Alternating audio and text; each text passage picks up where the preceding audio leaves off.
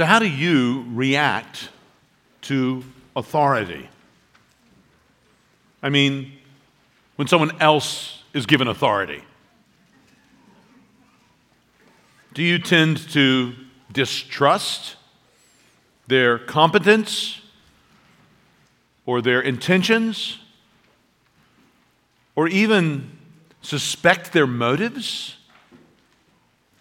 Too often today we don't distinguish much between authority and authoritarianism. We often present authority as something suspect, kind of guilty until proven innocent. Some of this is healthy. Uh, what was the American Revolution if not a war over the proper understanding of authority, whether our nation would be able to govern itself? What was the Civil War if not a struggle over authority, whether of the states individually or of the millions of humans impressed as slaves? What were the world wars of the first half of the twentieth century, if not struggles against great and terrible abusive authoritarian regimes? And what was the Cold War, if not a struggle against a tyrannizing totalitarianism that abused anything that it could, authority at almost every level? Authority and the questions of its right use are important. But that's not true of us simply nationally. I mean, it's true of us personally as well. Whether it's politics in the office or at church or in the family or among friends, who makes decisions and how closely we understand how they're made affects us. Even in the military, officers receive reviews from people below them in rank. In corporate America, the idea of a three sixty review, that is, including those to evaluate your performance not just above you, but those, the comments of those who work for you, is common.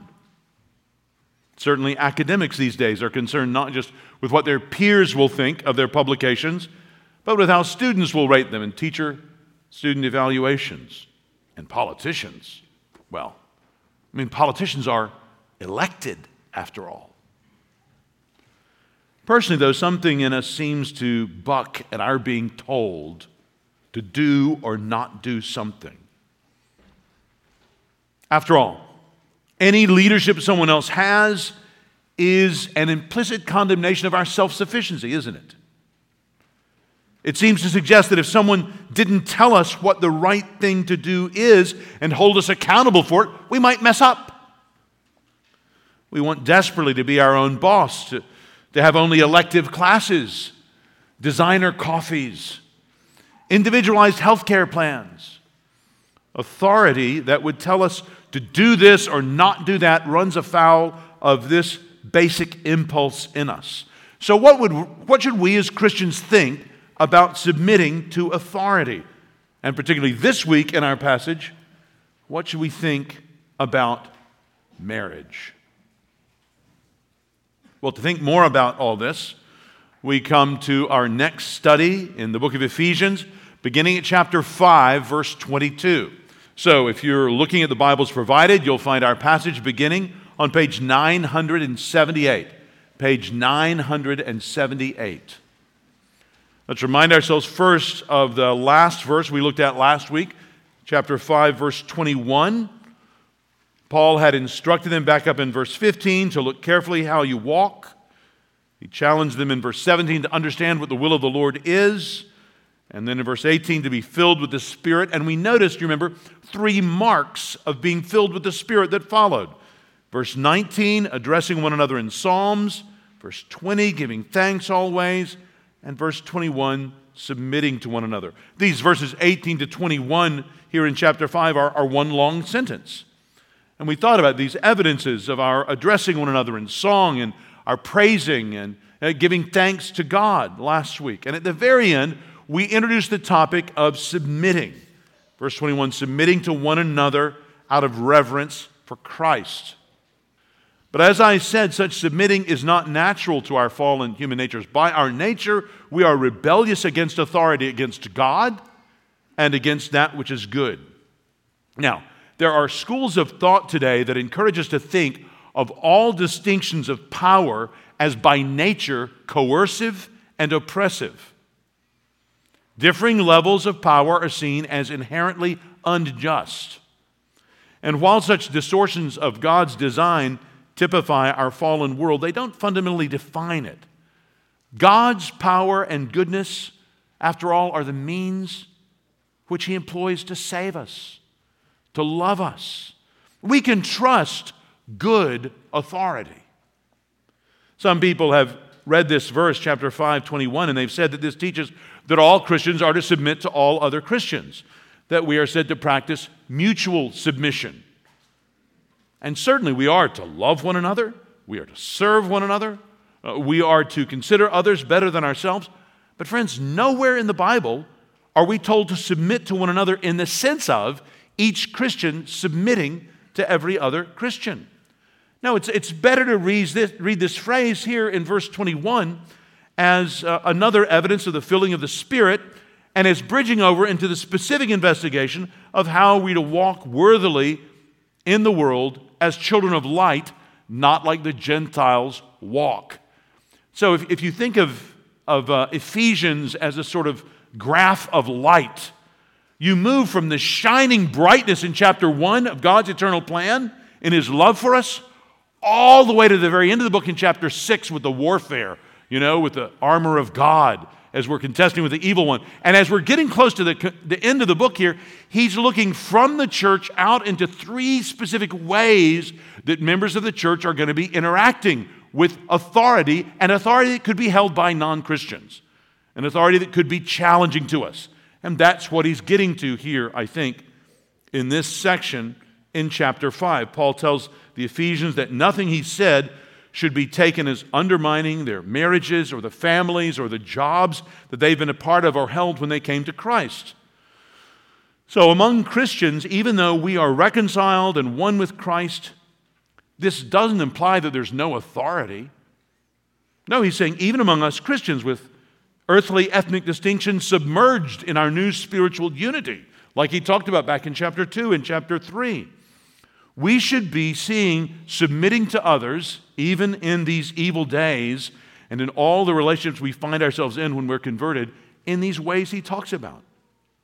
By the way, I think even the order in which Paul addresses these three pairs is significant. He begins with marriage, and then he has children, the family, and then he has work.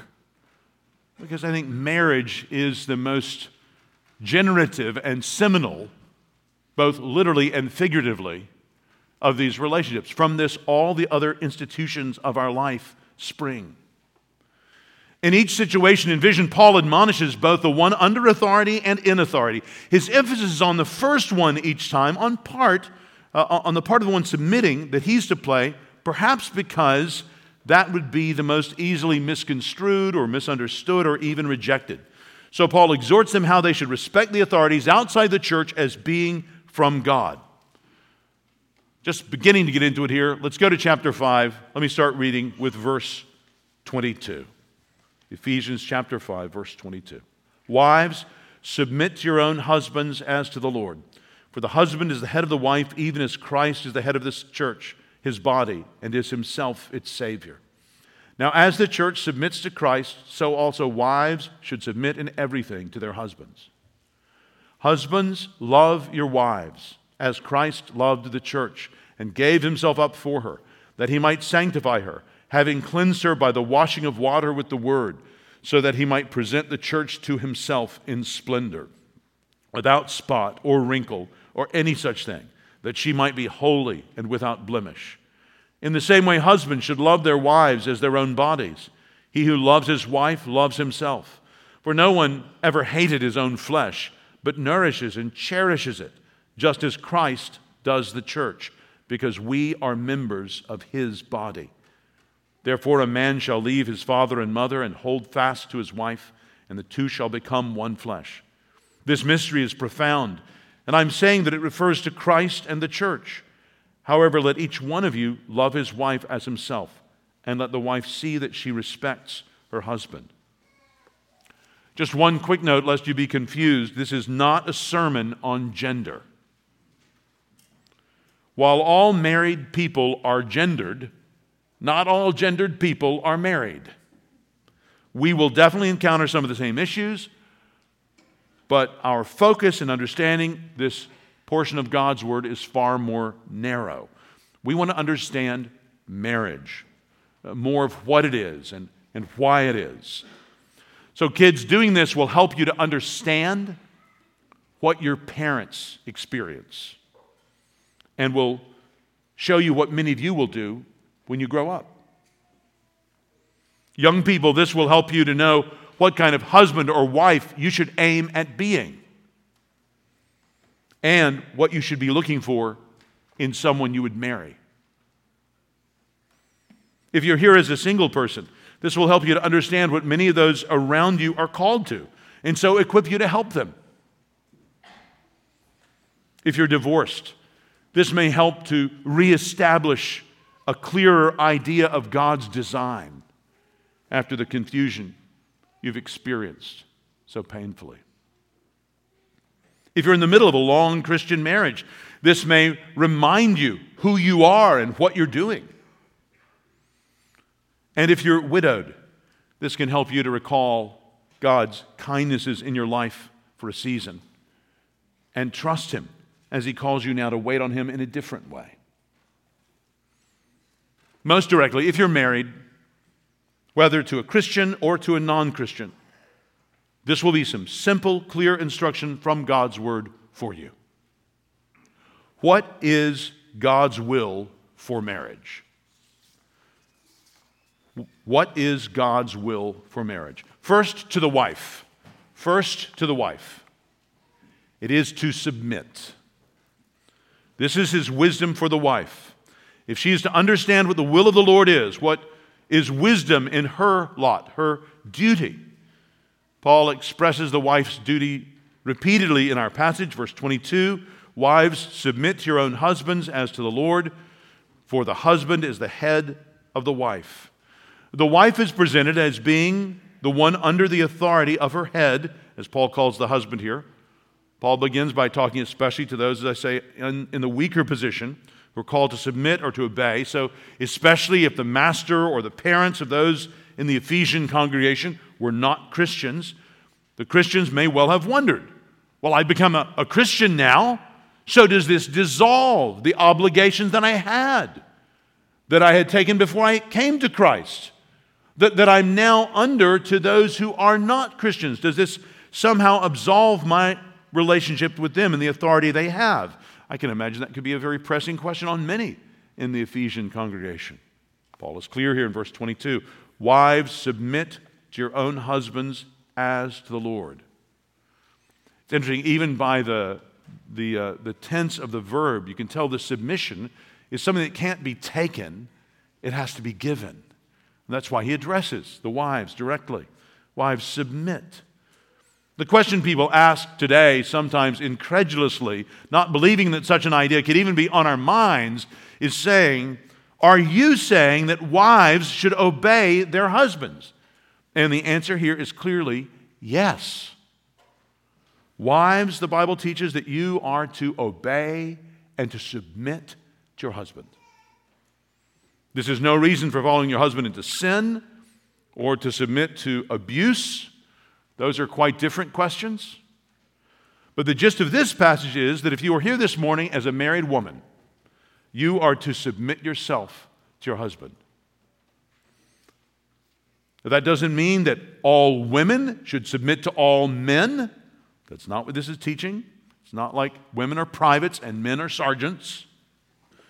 It's not saying that a woman should submit to all husbands. No, look at what he says here. He says, wives, submit to your husband. There's no inferiority taught in submitting.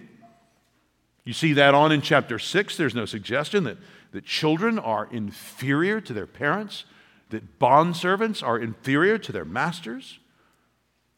Here too, husbands and wives have equal dignity. Both are created in the image of God. Both, when they're saved, are indwelt by the same Spirit. Uh, Peter, at one point in, in First Peter three, talks about you being heirs, your wives being heirs with you of the grace of life. In marriage, though, our roles are different. Note that phrase there at the end of verse twenty-two, as to the Lord. This is how you're to submit to your husband. Are you wondering how you can pray to understand that and do that better? Pray the Lord will show you how you can submit to your husband as to the Lord. What does that mean? Well, I think it's as much about the manner of obedience from the heart as it is about the scope of it. Wives, this is part of your duty to the Lord. So you, you notice up in verse twenty-one, the verse right before that, when Paul had just said uh, there in five twenty-one, submitting to one another out of reverence for Christ. You see, when you and I obey these commands in Scripture, that's ultimately showing our trust that this is God's Word, that we want to obey Him and follow what He says. It's, it's His credit that's ultimately we're being asked to trust and to rely on and to spend into.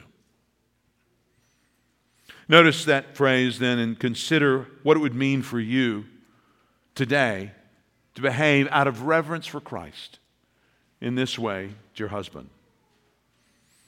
It reminds me again in First Peter three of the way Peter seems to connect the way Sarah obeyed Abraham and the women of old obeyed their husbands because they were hoping in God. And there's something about that knowing that there is that greater authority that is unerring, that enables you to give yourself in trust, ultimately, of God. This submission is not a complete and entire obedience, like the kind that is due only to God, but it's the normal stance you should take toward your husband. Because, as we read here in verse twenty-three, the husband is the head of the wife. You can go back to Genesis one and two this afternoon and read of the creation of man and woman by God. Read of God's instituting marriage. And at marriage, man is made the head of the wife, even in the way he was made first, and his work seemed to define hers. In Genesis two twenty-four, Paul quotes down in verse thirty-one in our passage, you'll notice that it's the husband who's charged with the leaving, the husband is charged with the cleaving, the holding fast. So the husband is the one who's presented as being the moving spirit in beginning this new family, and the wife submits to the husband's role in this. She was literally made for him. We read in Genesis two eighteen to be his helper. She is to help her husband keep God's commands. The head's leadership comes to fruition in the wife's submission. And the result is a coordinated action in all of life's labors, from marriage to parenting, from home to work, uh, from local church to reaching the neighbors to reaching the nations. Paul repeats this basic instruction to wives in verse twenty-four, so also wives should submit to their husbands in everything, and that everything is striking. It's been the point of some questions that have come. This means that the wife's submission is not limited by her husband's love or husband's character, but only by whether submitting to him in whatever particular would require the wife to go against the Lord. So, sister, if you think that you are being charged by your husband to do something wrong, then you should take your Bible this afternoon and look at Acts chapter five. And look at what the apostles did there in chapter five of Acts, verses twenty-seven, twenty-eight, twenty-nine, when they were charged by legitimate authorities not to speak in the name of Christ. What did they do? Well, they disobeyed those legitimate authorities because of the still higher authority that was being contradicted.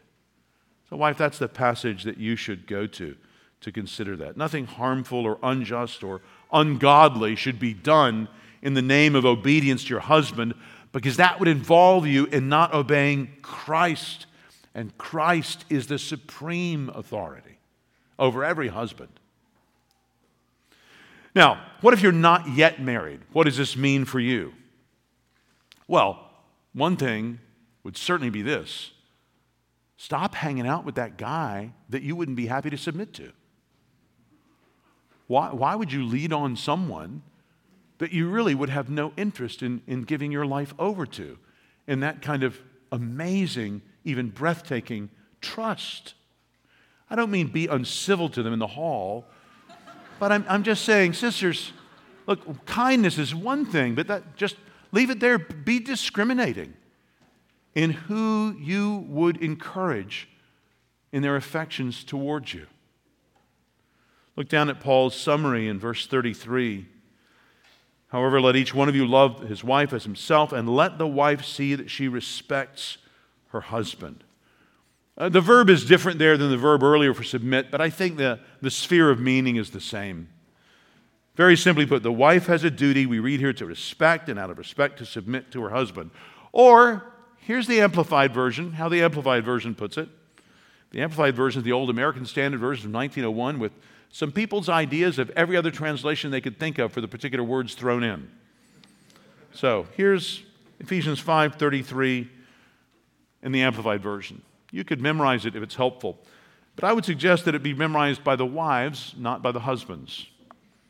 Let the wife see that she respects and reverences her husband, that she notices him, regards him, honors him, prefers him, venerates and esteems him, and that she defers to him, praises him, and loves and admires him exceedingly.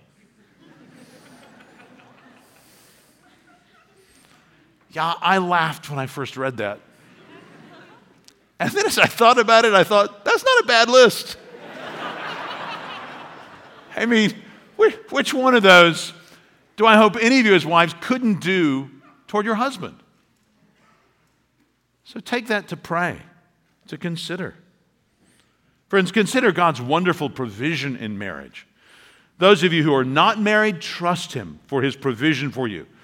If you're a widow or a widower, those who are otherwise, through circumstances or decision, unmarried, pray to see how your singleness can be a platform for your trust in God and His loving provision for you. And do notice the blessing all this is to the church. By submitting to Christ, the wife is sanctified and cleansed. She's washed and made splendid. Verse twenty-seven, without spot or wrinkle or any such thing, that she might be holy without blemish. That's what we're promised as part of the church. So friends, understand the high calling of submission. And of course, remember that this is a calling that the Lord Jesus well understands. What do we read in Luke two? But that when He was incarnated, He submitted Himself to His parents. Or, of course, in Mark chapter fourteen, Jesus says to His heavenly Father, not what I will, but what You will. So this is God's will for wives in marriage, to submit. What's God's will for marriage? For the husband. Well, this is number two, to love. To love. This is the duty that the husband should undertake in his wisdom of how to walk in the world. Husband, you are by the nature of your relationship to provide leadership in your relationship. That doesn't mean that your wife is to have no opinions, that she's to have nothing to say or no input, nor that you, husband, are never wrong. As my wife says lovingly and admiringly about me, always confident, sometimes right, you know. She knows me well. And I think she would have a high estimate of the number of times I'm right. But she certainly doesn't believe they're infinite.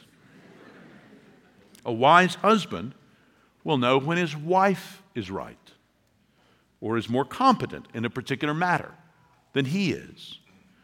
But what this says by this kind of positional language is that the husband has a role or responsibility that he cannot finally delegate. He is the one who is to guide. He is the one who will specially answer for the, his marriage and his wife and his family. And it's all rolled up in this simple command here in verse twenty-five, husband, love your wives. Now, this may seem like such an obvious command that you are really staggered at the thought that it would even be written down, or really admiring of me that I could have anything to say about it. It just seems so obvious. Husband, love your wives. But friends, I have to tell you, when this letter was written, what would have been obvious was the wives submit to your husbands. That would have been socially reinforced everywhere. But this command to husbands to love their wives, this was not common among Jews or Greeks or Romans. This was the added bit. Do what? Why? I, I want to make sure that I have a, an heir for all of my accomplishments in life, but other than that, what? How should I regard this, this person? Paul here, under the inspiration of the Holy Spirit, says, husbands, love your wives. In the call for wives to submit, there wouldn't have been a surprise among the Ephesian Christians. But in hearing this, they would have heard a note of the newness of the kind of life we're called to in Christ. Certainly in the kind of consuming way that Paul describes the love here. I think when people understand this, it still surprises many today. Look at what this refers to. Notice the nature of the love throughout this passage. In verse twenty-eight, in the same way husbands should love their wives as their bodies. Well, what way is that? Well, friends, look at verses twenty-five and six and seven right before it. As Christ loved the church and gave himself up for her. Husbands should love the wives as Christ loved the church. Husbands should love their wives as their own body. He who loves his wife loves himself. For no one ever hated his own flesh, but nourishes and cherishes it. John Calvin said that, quote, the man who does not love his wife is a monster, close quote. Calvin wasn't thinking of a, a Hollywood movie when he said monster. No, he, his characterization is so accurate. He's thinking of the distortion that happens when authority is exercised without love and wisdom. What would be good examples in your own life of that kind of monstrous authority? Or if that's too close, it's in Scripture, what would be some examples? Well, Adam's acting in the garden, shoving responsibility over to his wife for what he did wrong. Or even beyond that, Satan himself acting with such malice in his direction to Adam and Eve to disobey the command of God and promising false things. There's no wisdom, no love in that. Friends, God's word is clear. Leviticus nineteen eighteen, you shall love your neighbor as yourself. When the lawyer in the last week of Jesus' earthly ministry in Mark twelve asked Jesus which was the greatest commandment, Jesus said, it's to love God with all your heart, mind, soul, and strength. And then he gave him a second that the lawyer didn't even ask for. And you shall love your neighbor as yourself. There is no other commandment greater than these. Friends, this is the basic command on all of us as Christians to love like this. I love how Augustine amplified that command. He said, now you love yourself suitably when you love God better than yourself. What then you aim at in yourself, to love God better than yourself, you must aim at in your neighbor, namely that he may love God with a perfect affection. For you do not love him as yourself unless you try to draw him to that good which you are yourself pursuing. From this precept proceed the duties of human society. Well, friends, if this is how we're taught to love others, uh, husbands, if that's true with your neighbor, how much more with the one who has promised to love you so completely and trustingly. This is how Paul gets to his simple reason there in verse twenty-nine.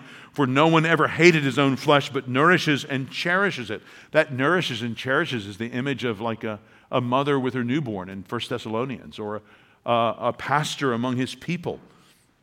Or even here over in chapter six, verse four, where the fathers are exhorted to care for the children by bringing them up in the discipline and instruction, instruction of the Lord.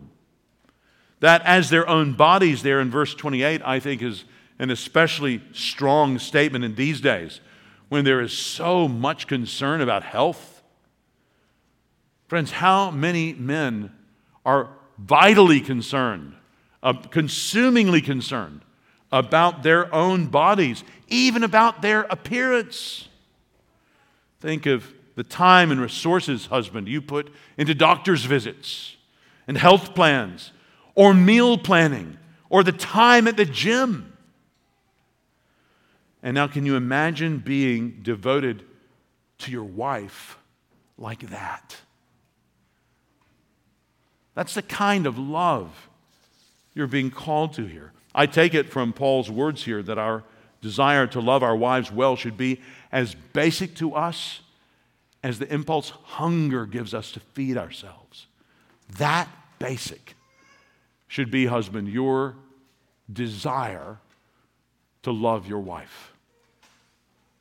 And you can see why perversion of this is particularly heinous, or as Calvin said, monstrous. I mean, a relationship specifically made for the blessing of wives and through them of all people, being turned to benefit instead himself, and at the cost of those the authority was given to protect and bless. As somebody who thinks a lot about pastors and pastoral ministry, I just thought of Ezekiel thirty-four. Just turn over to Ezekiel thirty-four for a moment. It's such a striking example of this, and I think because it's away from what sometimes is the fraught memories of your marriage, you may see something more clearly by analogy at first. Over in Ezekiel thirty-four, the word of the Lord came to me, Son of man, prophesy against the shepherds of Israel. That's the leaders of Israel. Prophesy and say to them, even to the shepherds, thus says the Lord God, Ah, shepherds of Israel who have been feeding yourselves, should not shepherds feed the sheep? You eat the fat, you clothe yourselves with the wool, you slaughter the fat ones, but you do not feed the sheep. The weak you have not strengthened, the sick you have not healed, the injured you have not bound up, the strayed you have not brought back, the lost you have not sought.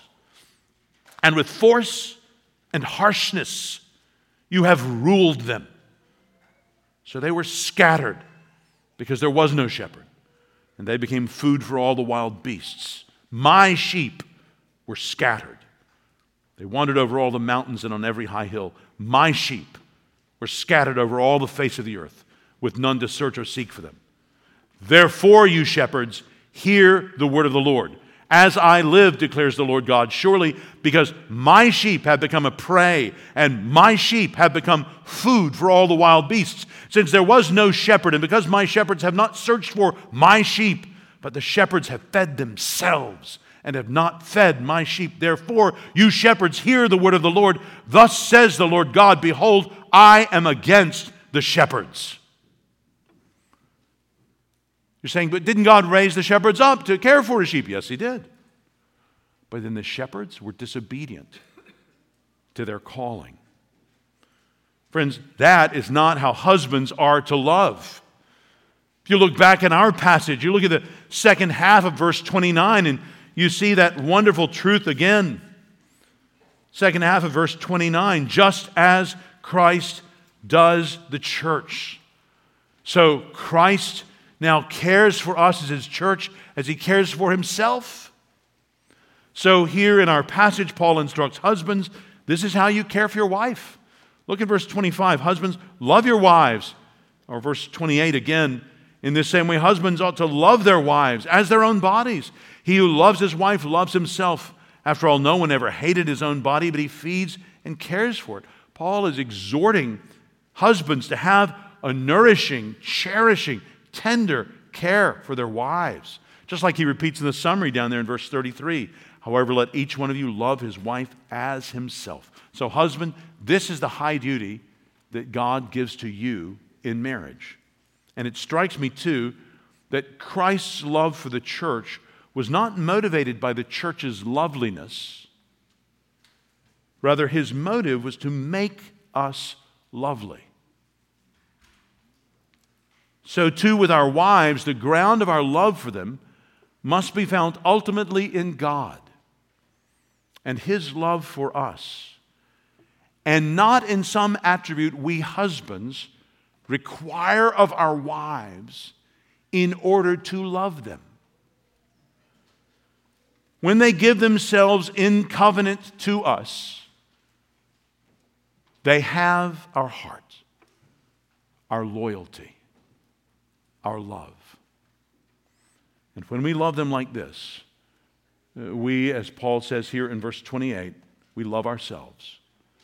Because when they prosper, we prosper. Brother, are you the kind of guy who a godly woman can submit to and trust? Is this the kind of man you see God working in your character to make you to be?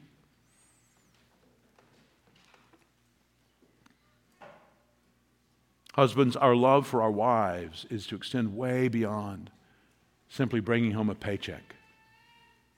We're to love them in such a way that we help to protect them from sin's ravages and free them from sin's dominion and help them escape sin's temptations. And as we do this, we remind those around us without husbands of the much greater work that they can trust God to do in their own lives. We become sort of little breadcrumbs of evidence left in our marriages that other people who are doubting God's goodness can see and can understand and maybe begin to trust God again. If you're listening to this and you're not a Christian, the crucial bit here is that phrase in verse twenty-five about Christ loved the church and gave himself up for her. You see, in, in the Bible, we find not merely a teacher like the Buddha or a prophet like Muhammad. Rather, we find a Savior who offers himself up literally and physically as a sacrifice on the cross, substituting for all of us who would ever turn from our sins and trust in him. It says here, Christ gave himself up for her. Christ died for those whom he would save. He took our punishment. So friend, if you're here today and you want to have a relationship with God where your sins are forgiven, where you can know this kind of love coming at you, repent of your sins. Their sweetness is short, and their way is to lie to you, as surely as the serpent did to Adam and Eve. Repent and trust Christ for the forgiveness and salvation he brings. If you want to know more about that, talk to any of the hundreds of people in this room who are members of this church. Talk to any of us at the doors on the way out. We would love to help you understand more of what it means for you to know this new life in Jesus Christ. Husbands, you've known what it's like in your own life to be in submission. So remember that when you're in leadership with your wife. Remember how you've been submitted to your parents, to your boss, to a teacher, to a coach, to the elders. Let that inform how you use your authority in your wife's life. I have many times had a young husband come to me frustrated with something about his wife because he wants to do this and she's not like that or not up for that or doesn't want to do that, and he feels frustrated, and he may start thinking about words like submission, and he may start wondering about, so what can I do to get to this? Why is she standing in my way?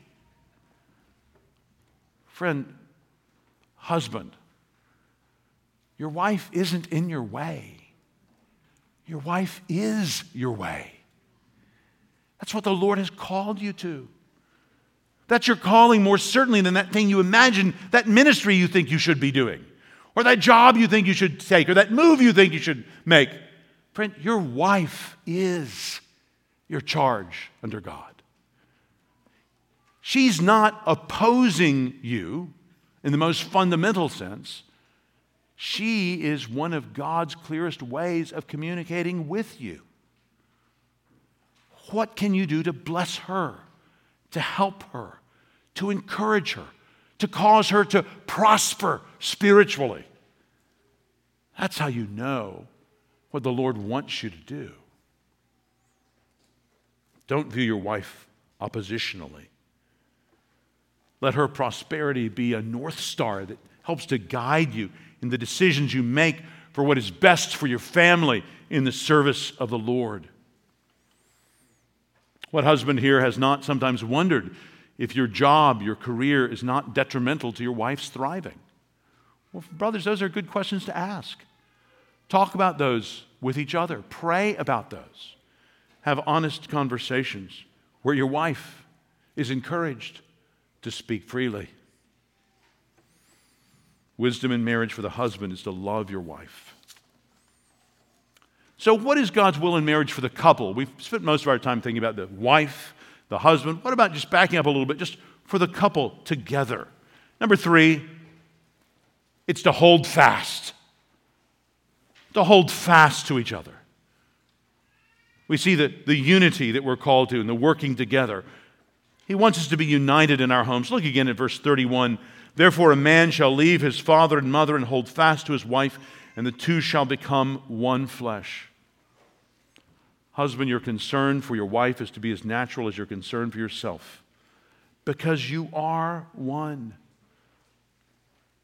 Again, remember Paul's context. Paul is teaching a congregation of young Christians. It's likely that not all of them who were converted were single, but some of the people who got converted when Paul and Timothy and others preached the gospel in Ephesus were married. And these instructions underscore the nature of those marriages contracted outside of Christ and imply their continuing validity once one of the spouses is converted. And it implies the wrongness of Christians seeking such a close union with someone who is not united to Christ. So yes, your marriage to a non-Christian is completely valid, and the church wants to help you live in an honoring way to that spouse. But at the same time, you should not, if you're unmarried, seek such a connection where you try to unite yourself physically with someone from whom you are divided spiritually. I think both of these things are implied here. Directions for the wife with a non-Christian husband, and yet the resistance of the idea of a Christian undertaking such a covenant. We should desire that our physical unity in marriage reflects our spiritual unity in Christ. Uh, brothers and sisters, marriage is a part of God's good provision for us. It reminds us that Christianity is inherently pro-body. We don't think we're some disembodied selves, that we're wrestling with a mismatch, but we think that God in His goodness has assigned us the bodies that are part of us now, and which when raised and glorified will be forever.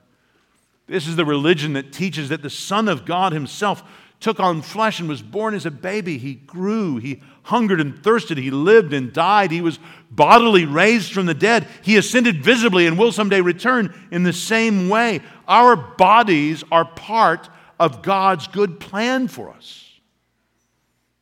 That is unusual wisdom today. Pray for your pastors that we know how to teach this well and clearly in strange times. The implication of this union from verse twenty-nine is that the husband keeps and feeds his wife so that this headship is used for her good. And friends, that's to be true of all authority. Any authority that you're to be given, that you're given in this life, you're to use for the good of those who are under your authority. You think of David's dying words in Second Samuel twenty-three. When one rules justly over men, ruling in the fear of God, you see that's just like Paul has said here up in verse twenty-one, submitting out of reverence for Christ. Ruling in the fear of God, he dawns on them like the morning light, like sun shining forth on a cloudless morning, like rain that makes grass to sprout from the earth. Friends, you know inherently that good authority blesses those underneath it. You know that from being in, in school, and all the kids want to go over to the house with the good parents. Everybody wants to be in the class with a good teacher or the team with a good coach. When you're looking for a job, everybody wants to work for the good boss. Friends, good authority blesses those who are underneath it. What about those who are never united with others in marriage?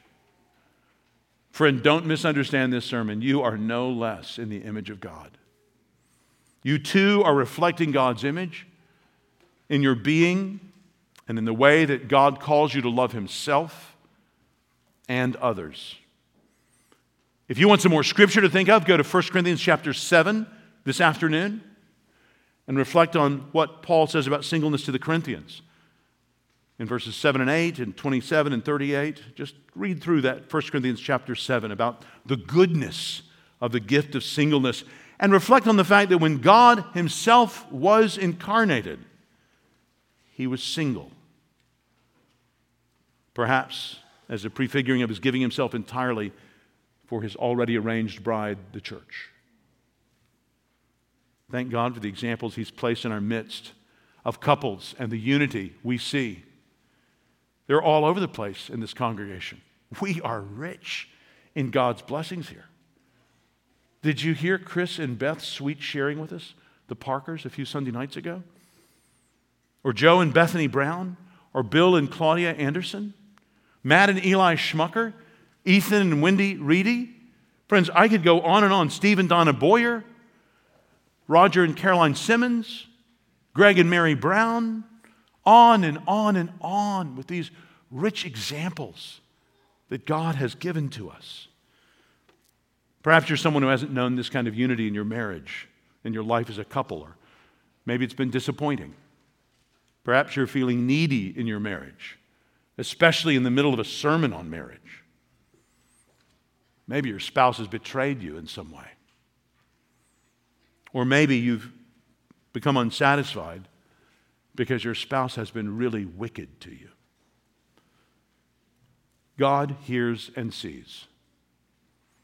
This afternoon, take some time to read over three psalms. Can I, can you just jot down three psalms that I think might help you to find some words you're looking for? Psalm seventeen, and Psalm fifty-five, and Psalm one hundred forty. Psalm seventeen, and Psalm fifty-five, and Psalm one hundred forty. Don't be embarrassed to write them down. You can tell someone you're writing them down for a friend. See if you can find words in those psalms to speak to God and to renew your trust in Him and to get wisdom about what you should do. Speak to me. I'll be at that door afterwards. Or any of the other pastors or counselors here about what you might do. The final verse also reminds us that marriage is not just about one or the other, but it's It's about both working together there in verse thirty-three. However, let each one of you love his wife as himself, and let the wife see that she respects her husband. I pray that God will continue to use the marriages in this congregation to give encouragement and hope to those who are divorced and disillusioned today. Paul calls this a mystery here in verse thirty-two, not because it's like, how on earth could you have a good marriage? No, it's a mystery. It just means it's, it's something that He placed in creation that's now its purpose is open and clear. It was to point us to Christ and His church. Its purpose is now revealed. Young people, I pray that you too will see here that the leaving of father and mother, here in verse thirty-one, is to happen before the holding fast and the becoming one flesh. So to switch from the E S V to more the N I V, get married before you have sex. That's what the Bible's teaching here. The covenant of marriage commitment is the context in which the physical union is meant to be supporting and expressing it. You want to know more about that? Talk to your parents when you get home. Dear couples, love each other, hold fast to each other, work together. Husbands, realize that your growth in loving will help your wife's submission. Wife, realize that your growth in submission will encourage your husband's loving. And I pray that God will keep us united as couples and working together for everyone's good and for His glory. Let me put one other lens on this. What's God's will for marriage, especially for the church? For the church. This would be number four. His wisdom for the church is to discern. And our life together as a church in here, and also to give us wisdom as we go out into the world. So look again at verse twenty-one up there when Paul says, submitting to one another out of reverence for Christ. That's what we're talking about doing here. Getting marriages right helps the local church. Paul was concerned, you remember, about the unity of the church there in Ephesus. One of the most basic forms of unity is unity in the marriages of the church. It's really like Hell, cell, cells being healthy in the body. Good marriages engender the ability to trust in other situations. So, husband, if your wife has had a hard time trusting, you are on the front lines of trying to clean up whatever toxic mess has been left in her life. You're on the front lines of showing her, imperfectly, I know, but really and truly, something of God's love, of His faithfulness. So here in the church, where the congregation is led by a group of elders, and you'll note there are no women serving as one of the elders. Now, our world would look at this and they would say, well, this is all wrong. This is a, this is a glass ceiling to be broken. The Bible presents this as God's design, as good for all of those who have the challenge to exercise authority for the good of all and for all of those who are called to trust and submit to such leadership, which includes the women in the church and most all of the men in the church. And even as an elder, it includes all the elders in the church. Friends, just to give you a little insight into our mysterious elders meetings, we make decision by prayer and searching the scriptures and discussion, but then we finally do that most rational of activities, we vote. And guess what? Your beloved senior pastor pretty regularly loses votes. And when I lose votes, I assume it's the will of Almighty God. And I go, right, I now think differently about that matter. And we're not voting on the divinity of Christ. I mean, it's not, it's not that kind of stuff. We're voting on whether or not to encourage you as a congregation to sell a piece of property or to admit a certain member or the wisdom of doing a certain thing pastorally. And friends, that's where all of us, you'll notice in the elder vows, we always take with new elders, the first one where the guy responds, I do with God's help, is that vow where he promises to submit to his fellow elders in the Lord. Because, brothers and sisters, this is a reality for all of us. So, wives and husbands, you can lead the way for people in the church to grow in trust as you provide close-up examples in your own lives and homes. Just listen to the gossip in the hallways after a service. What selflessness there is in the way that husband is loving his wife. What humility in the way that wife is submitting to her husband. I think I see more of what this could mean for me in my life, in my marriage, here in the church. And look at how peace and goodness are spread in a troubled congregation as those loving come to know and understand and value Christ's love even more. And as those who are submitting come to know and understand and value what we're all called to do in the church toward Christ.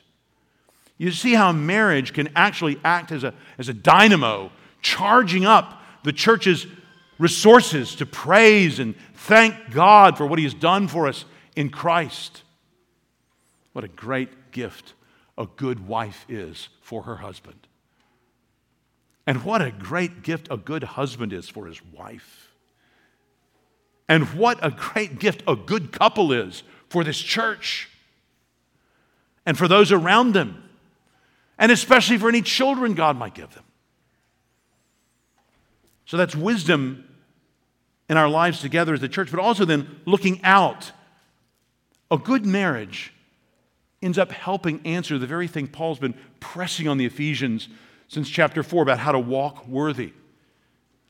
All this should help us to have wisdom we need to walk in this world in a manner worthy of the calling we've been called to. Uh, no longer as the Gentiles do, uh, but in love, trying to discern what pleases the Lord. You remember that up in five ten. Walking carefully and wisely, understanding what the Lord's will is up there in verse seventeen. Surely, the love we learn here in the church, we can take into our marriages and families and workplaces. The good authority we experience in our marriage is to be a mirror of the good authority that we experience in our church and that we try to embody and teach in the world. And you see why this is so important. Even as authority is abused in a church, and that can undermine and discourage authority being recognized and relied on in a home, so authority, happily recognized and trusted and well used in a church, particularly as we recognize Christ and humbly submit ourselves to His instructions and correction. Such a church can encourage good practices of authority in our homes. And if we turn it around, we also see that good marriages can picture the gospel for others. It can show people outside a way of beginning to think of life that they had never thought of. Friends, this is where a, a humble obedience and a joyful submission and evident self-giving care begin to undermine the challenges of the evil one's great lie that those in authority should never be trusted. Do you remember how Satan tempted Eve? She lied to him, suggesting that God was not good, that because he was telling them no, he couldn't really love them. That's what's behind all the concern at the end of the day for authority. You see how this challenge, this challenges the lonely individualism, the egalitarianism that really weakens the love that God intends us to experience in so many areas of our lives as we trust and actually are treated well through it and helped through it. Brothers and sisters, it will never be perfect in this world, but it can really be good. To people left isolated and in a distrustful, scared egalitarianism, a happy practice of and care not to abuse authority can be a powerful picture of the gospel. Think of marriages you've known where the wife or the husband serves the other one just extraordinarily well.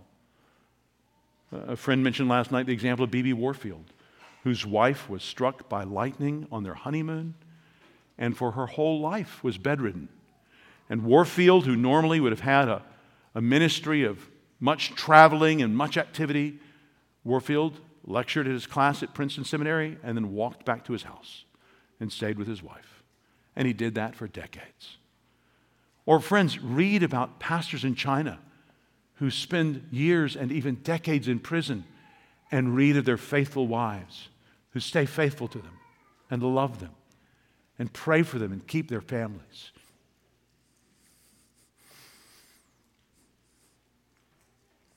God's will for marriages in the church is for them to be united and to help give us the wisdom that we need to walk carefully in this world.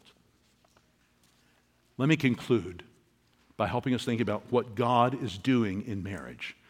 To pull the camera out just a little bit more, He is depicting hope for the hopeless. Like He did in the days of those abusive shepherds of Israel. Let's just go back to Ezekiel thirty-four again. Verse seven. And this is better than you think it's going to be. Go on and turn there.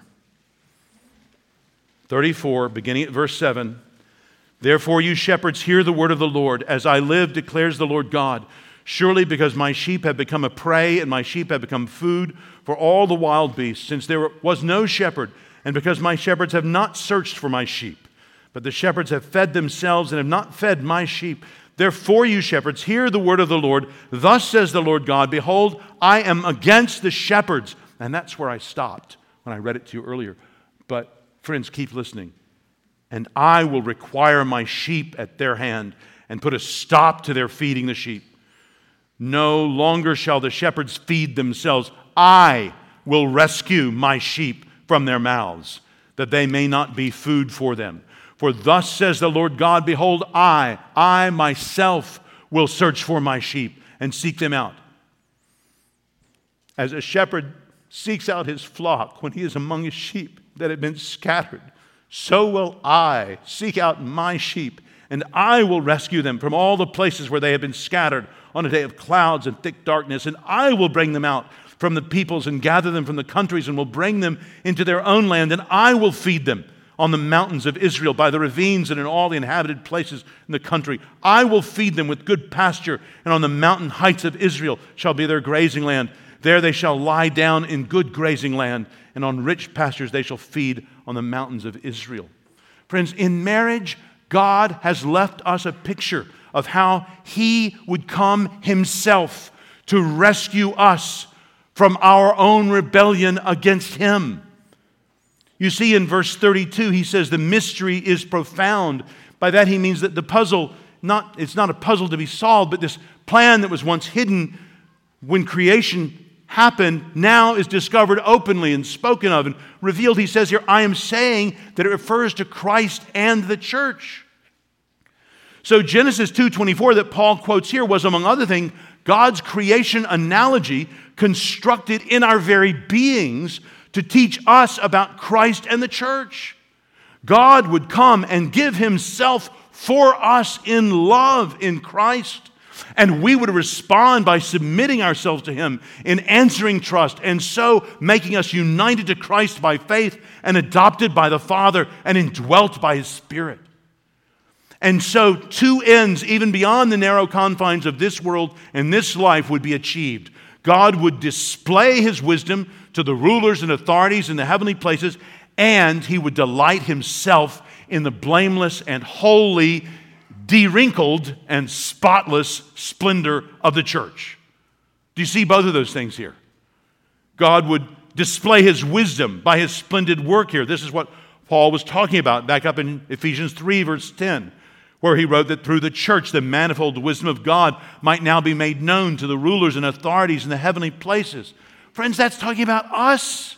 We are the way. God will be shown to be wise to these rulers in the heavenly places. You see our sinful, embarrassed, hiding selves described here. Friend, God intends to present us without a blemish.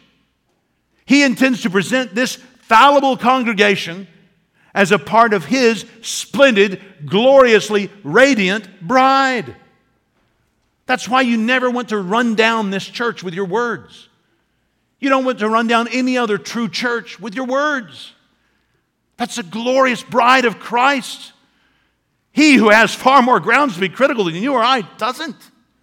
He loves. He gives Himself in love.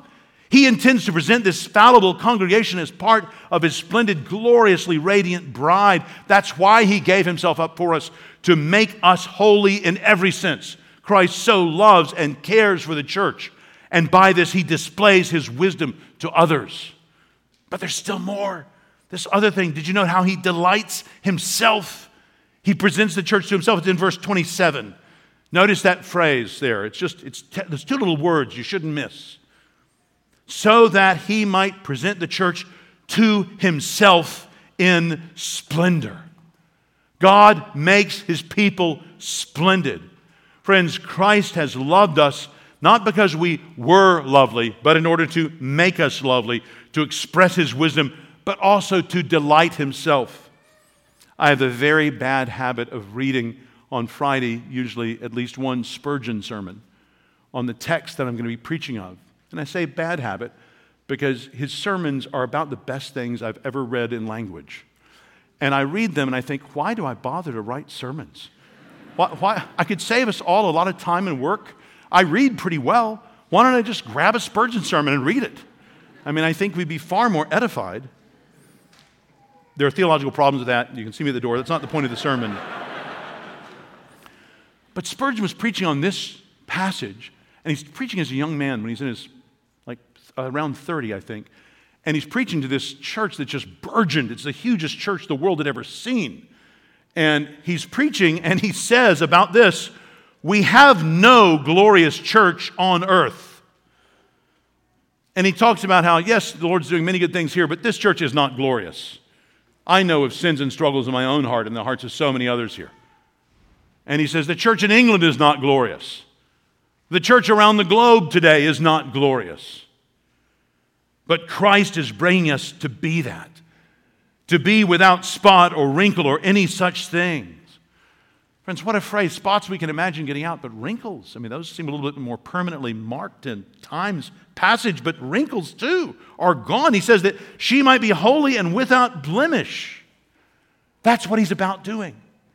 That's what we have a dress rehearsal of in obedience to Jesus' command tonight around his table.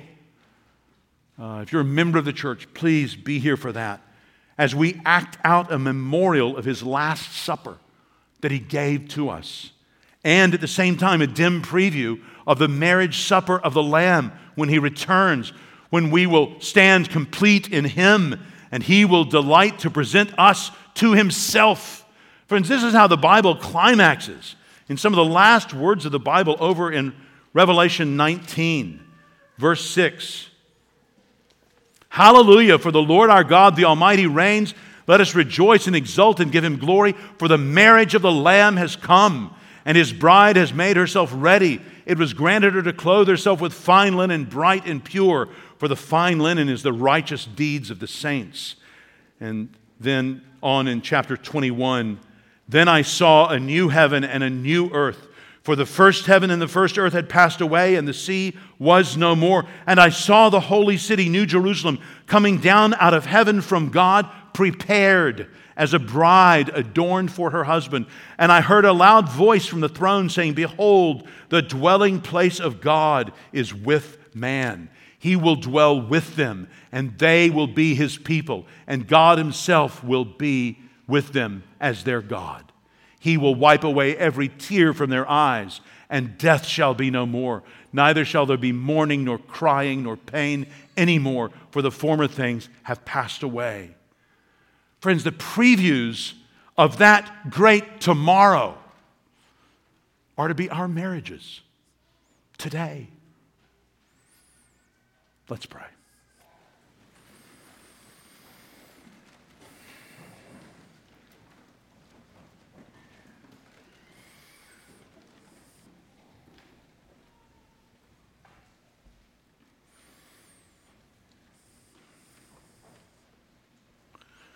Lord, which of us can come before you as those fully obedient to the wisdom you share with us here? And yet, God, our hearts are moved by the wisdom of your ancient plan and the heights of your amazing promises in Christ. We pray, Lord, that you would work all the good of your word in us by your Spirit. Help our marriages. We pray for our good and the good of others and to your glory. In Jesus' name, amen.